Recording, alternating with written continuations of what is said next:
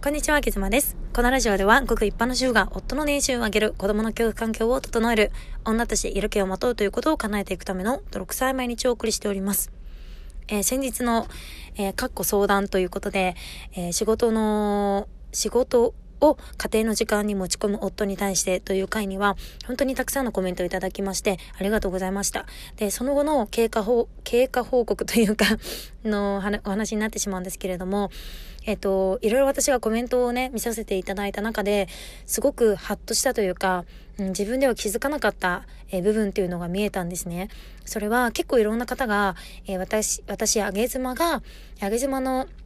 夫に対してですね、この自分の気持ちを言えていない、相談できていないことっていうのが問題なんじゃないかとか、うん、あげ妻の気持ちを一度旦那さんの方に相談してみてはいかがでしょうかみたいなコメントが結構ね、あって、で、私自身、うん、その、その方法とかその選択肢っていうのが全然頭の中に思い浮かんでいなかったので、すごくハッとさ、ハッとしたんですよね。で、確かになんか、うーん、子供が今すごく手がかかる時期なので、子供が成長するのを何年か待って、で、余裕ができて、えー、夫婦仲が改善するっていうのもありかなとも思ったんですけれども、やっぱり私が今できることで、自分から何か行動を起こす方法っていうのは、自分の今の気持ちを、あの、夫に話して相談をして、っていうところからかなっていうふうに気づけたので、すごく良かったと思いました。で、実際に、えー、ことが起きてから今数日経ったんですけれども、昨晩ね、ちょっと話し合いをする時間を設けてもらって、で、私の素直な気持ちを夫にね、伝えました。で、言い方すっごい考えたんですけれども、まあ、なるべく、でも、こう、飾らない素直な気持ちを言った方がいいかなと思って、まあ、夫がこう、仕事に頑張ってくれていることはすごく感謝もしているし、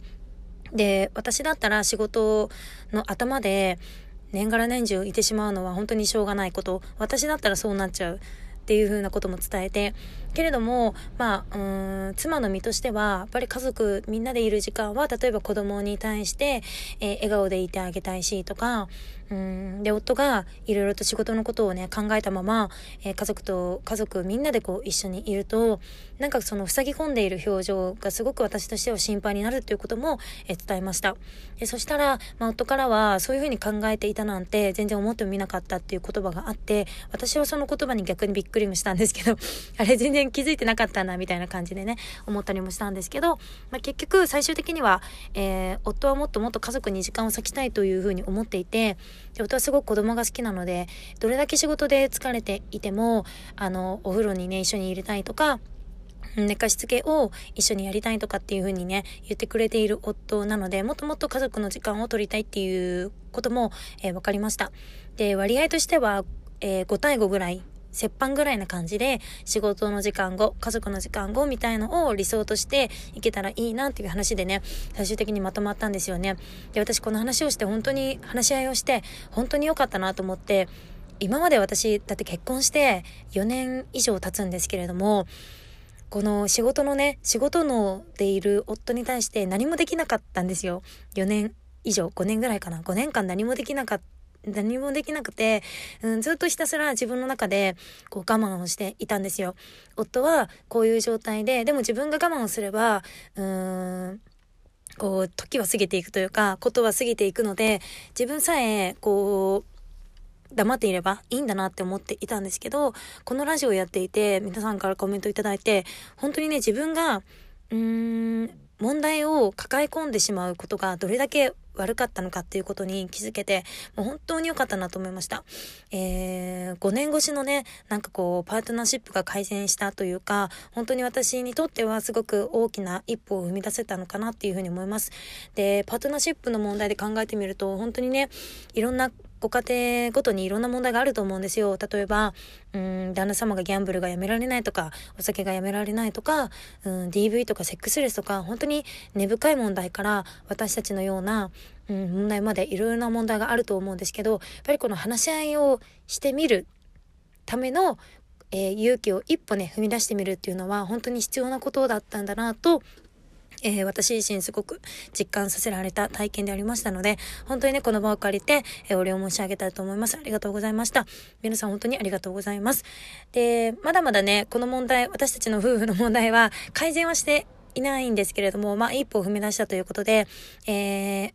今私たちがやろうとしていることっていうのは、とりあえず、えワークライフバランス系の本、をいろいろと取り寄せてみて、えー、おのおの読んでみてですね、良かった本をシェアしながら、こうどういうふうに夫の時間配分ができていけるのかっていうことを2人で考えようということに、えー、収まりましたので、まあ、うん、一段落ついたかなというか、これからいろいろと、まあ、やっていく準備ができたかなというふうに思いました。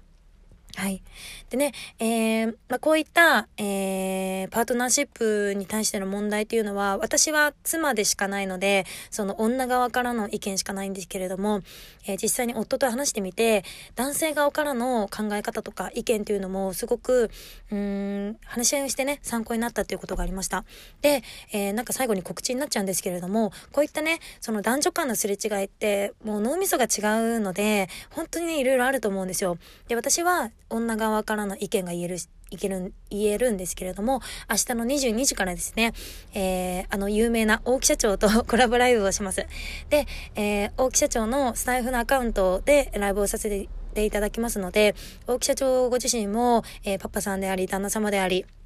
で、社員が38名だったかな？というね、まあ、社長さんでも経営者さんでもありますので、そういった男性の目線から、えー、見たパートナーシップっていうところにもいろいろと質問をして、あの、お答えいただきたいなと私の中では思っていますので、ぜひ、えー、皆さんご視聴ください、ご参加ください。えー、コメントでどんどん質問書いてくれれば私どんどん拾っていきますので、よろしくお願いします。明日金曜日の22時夜からです。よろしくお願いいたします。それでは、あけずまでした。バイバイ。